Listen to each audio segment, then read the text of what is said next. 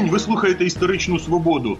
Цьогоріч маємо два визначні ювілеї з кримсько-татарської і почасти російської історії.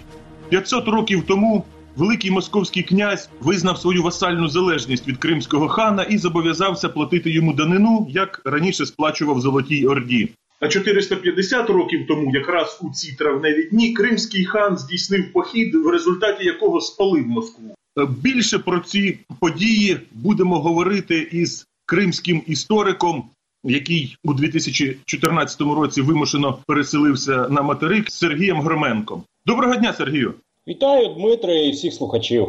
Давайте для початку охарактеризуємо, як складалися відносини між Москвою і нащадками Золотої Орди. От йшло два таких протилежних процеси. Москва приєднувала до себе давні руські князівства, а Золота Орда навпаки розпадалася на частини. Ну, почнімо з того, що е, якраз в 1502 році, е, коли Золота Орда остаточно перестала існувати, Кримський ханат і Московське князівство були союзниками, тому що Золота Орда являла собою спільного ворога і для Криму, і для Москви. Е, ще наприкінці минулого 15 століття Кримський хан. Менглі уклав союз з Москвою, і внаслідок цього союзу, до речі, був здійснений і похід, і пограбування, і спалення Києва 1484 року. І цей союз тривав до тих пір, поки існувала взагалі Золота Орда. Але в 1502 році Менглі Герай ту орду на річці Сула остаточно добив. І після цього оцей об'єднуючий фактор е, в відносинах між Москвою і Кримом зник. Більше того, Москва з Кримом тепер так само таким самим природнім чином перетворилися на суперників в об'єднанні цього спадку золотоординського. І треба розуміти, що е, Крим і Москва представляли собою не просто там е, два різних претенденти на цю золотоординську спадщину. Вони е, представляли собою. Е, уособлювали собою два різні інтеграційні підходи до золотоординської спадщини.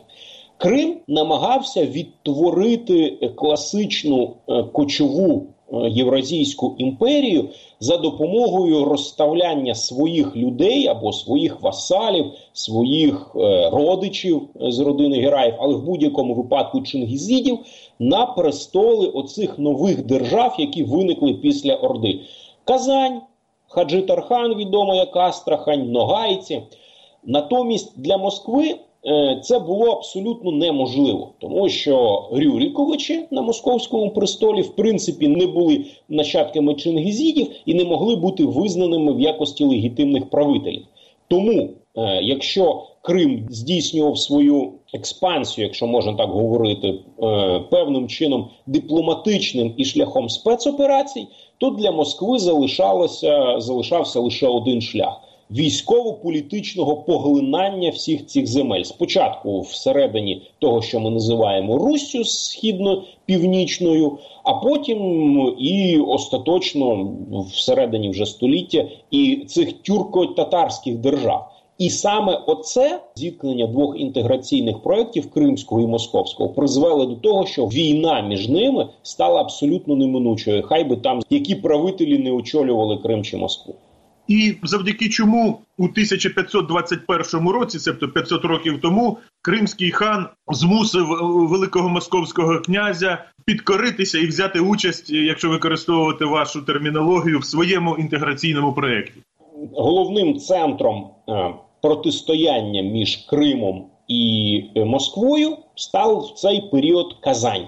Тому що Казанська держава, Казанський ханат якраз знаходився найближче територіально до Москви, і в Москві абсолютно природнім чином намагалися зробити з Казанського ханата свого васала. І ще з 1519 року, тобто за за два роки до, до того, про що ми будемо говорити, е, почалася оця боротьба за Казанський престол. З одного боку існував е, такий собі шах Алі, який був промосковським ставлеником.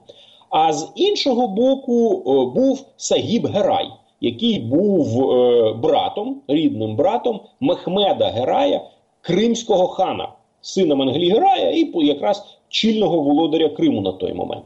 І спочатку е, Москва садить свого е, садить свого кандидата на престол, е, а потім е, Крим невеличкий такий кримський загін за допомогою е, казанських змовників організовує там переворот. Скидає е, проросійського хана садовиця Гіба Герая, і е, цей момент стає отаким переломним. Тобто вже не можна було заплющувати очі на на діяльність Москви. Вже вже стало зрозуміло, що тепер Москва від Казані не відступиться. І так з союзників Крим і Москва перетворюються перетворюються на противників. І в результаті, в липні 1521 року, якраз і починається оцей спільний похід з одного боку з Криму іде Мехмед Герай. Е, з його власними кримськими військами, а з іншого боку йде новий казанський хан Сагіб Герай, також на Москву відплатити за, за спробу позбавити його. Престолу і десь 1 серпня 1521 року казанські е, з кримськими військами, об'єднавшись під Коломною, підходять під Москву. Московський е, правитель, великий князь Василь III, розуміючи, що він столицю не відстоїть, що військ його, е, що війська його розгромлені, він ну можна сказати, тікає, можна сказати, від'їжджає. Тут же залежить від точки зору на північ своєї держави для того, щоб збирати нову армію. А залишає там царевича е, Петра Ібрагімовича, хрещеного хрещеного татарина. До речі, в, в Москві замало сил для того, щоб оборонятися. Е, фактично саме місто, якщо ми говоримо от про, про так званий посад, е, було взято під владою е, московського правителя. Залишався лише один Кремль. Кремль був укріплений, а брати його штурмом в принципі вже було не потрібно. Е, тому що для хана це найважливіше треба розуміти. Хану не йшлося про завоювання Москви як міста і про включення Москви до до складу Криму чи Казані. Це було неможливо, не потрібно і і, і суперечило самій ідеології цього інтеграційного проекту е, кримського кримського і євразійського. Йому треба було, щоб е, московський князь визнав себе васалом. І Петр Ібрагімович 6 там 8 серпня 21 року в Кремлі підписує е, оцю угоду, за якою е, князь Василь III поновлює свій васалітет лише тепер замість Золотоординського хана Кримський Мехмед Герай. Ну і зрозуміло, що так само е, відновлюється виплата так званого виходу, тобто ординської данини. Ну і все. Після того кримське і, і казанське військо е, розділяється і е, розходиться.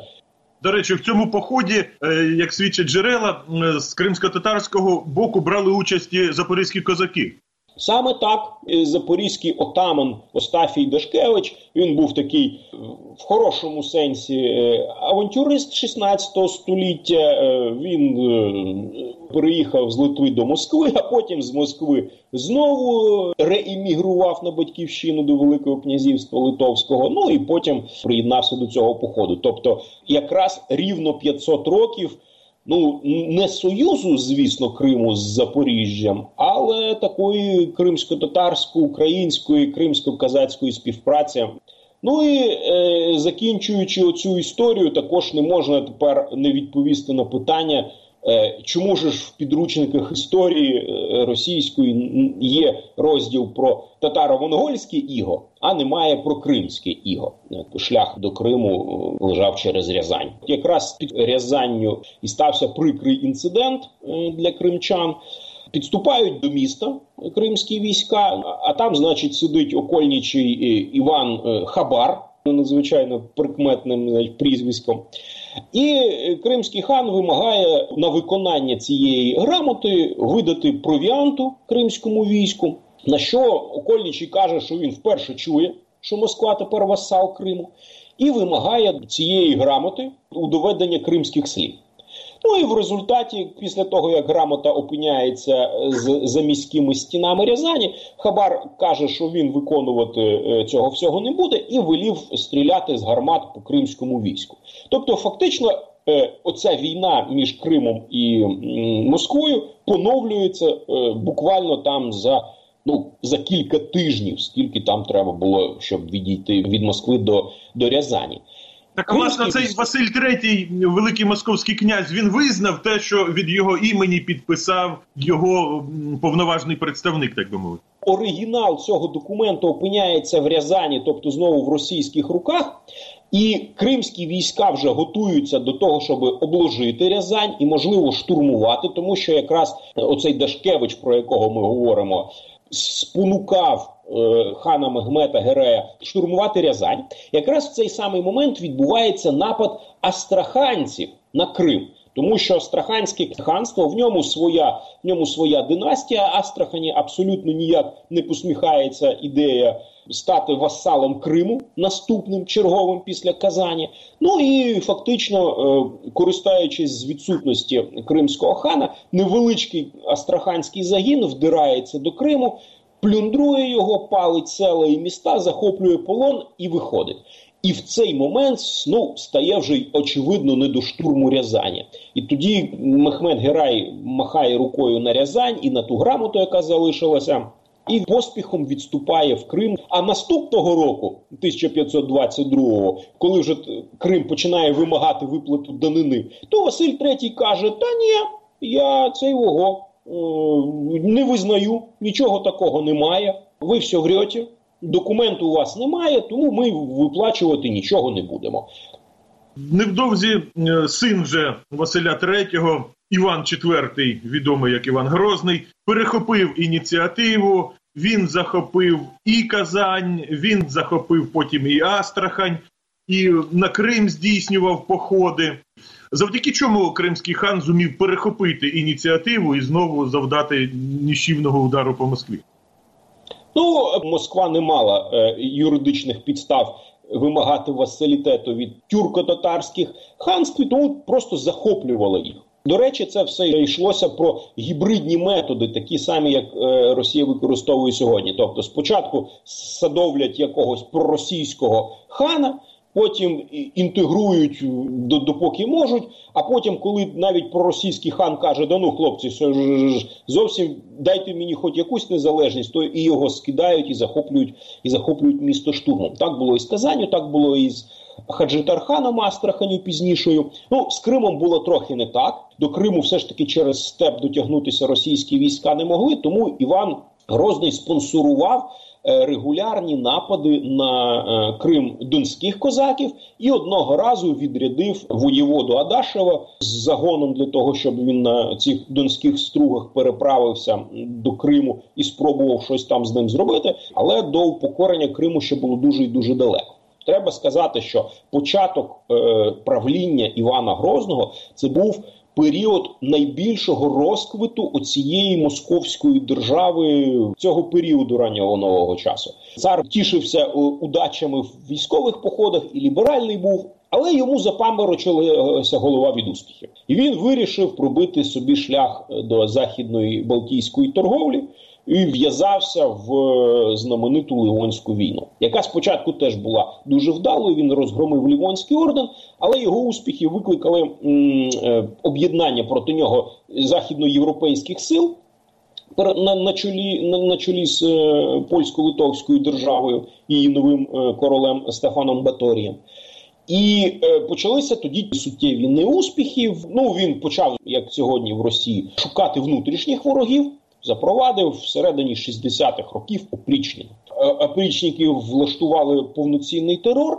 І оці невдачі на Ливонській війні і опрічний терор призвели до різкого занепаду е, військових сил до втрати обороноздатності. Однозначно, Тобто, буквально за 10 років терору і і поразок на західному фронті просто призвели до того, що е, Москва втратила всі всі свої здобутки, всі свої сили, які мала раніше. Е, Девлет Герай, е, не мав на меті знову ж таки там завоювання Росії, підкорення, і певним певною мірою він просто скористався з нагоди, яка йому випала.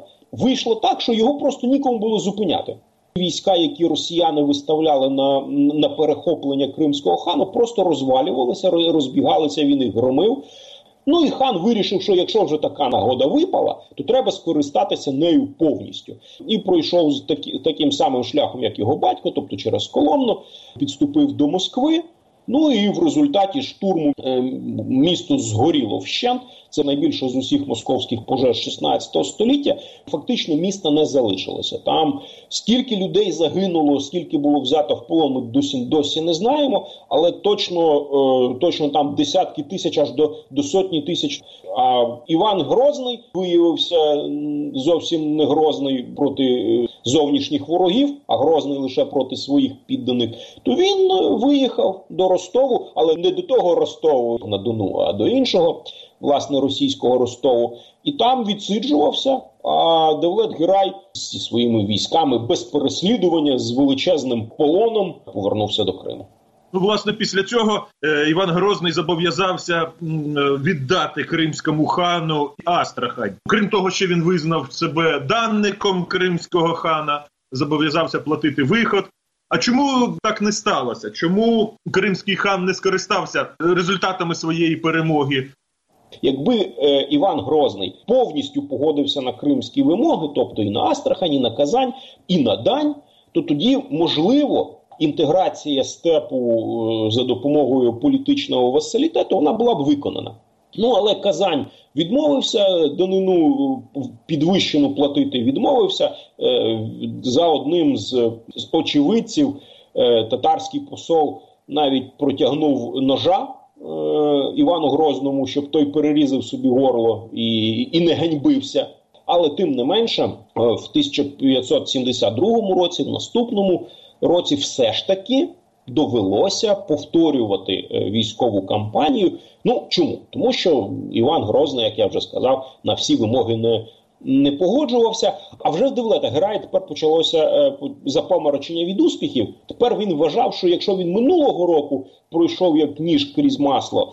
Е, то тепер він і, і подав на Росію поставить на коліна, але в 1572 році Росія вже була готова, і в битві при молодях це ну буквально там 50 там, кілометрів під Москвою, чи щось таке. Російська армія наприкінці липня, на початку серпня 1572 року стримувала е, атаки е, кримської кінноти, і е, кримські і кримські війська відступили. Тому е, ось цієї кампанії 72-го року фактично е, Росія вийшла переможцем. Ну і все вже тепер вже на не, не, не тільки про Казань і про вихід ординський підвищений, а навіть і вже про Астрахань не йшлося. І кримські війська тепер максимум здійснювали невеликі там походи на, на прикордонні території, а на Москву вже на Москву вже не ходили. І все-таки поминки кримському хану е, московські царі до якого року платили? Формально е, ця е, штука продовжувалася аж до 1700 року. Лише за Адріанопольським миром 1700 року цар Петро І домігся скасування. Потім, щоправда, після нещасливого для Росії Пруцького походу 1711 року Кримський вихід був поновлений і ще кілька е, років мав сплачуватися. Але також треба розуміти, що формальні поминки е, мали бути щорічні, але фактично це було не кожного року, тому що росіяни під всілякими приводами їх затримували. Віддавали не повністю частинами. Коли в кримського хана уривався терпець, то він здійснював е, черговий похід розорюючи південні околиці, вимагаючи вимагаючи регулярних виплат. Ну але тим не менше, до 1700 року Росія все одно формально ці гроші е, виплачувала. Знову ж таки, умови Пруцького миру були формально переглянуті е, за е, миром 1739 року. Тобто, вже після 1739 року, навіть формально Росія Криму нічого не, не була винна. Дякую. Це була історична свобода із істориком і радіоведучим Сергієм Громенком ми говорили про історію кримсько-татарсько-російських дуже непростих відносин і про перемоги, яке Кримське ханство здобуло над Москвою 500 років тому і 450 років тому. Передачу провів Дмитро Шурхало. На все добре.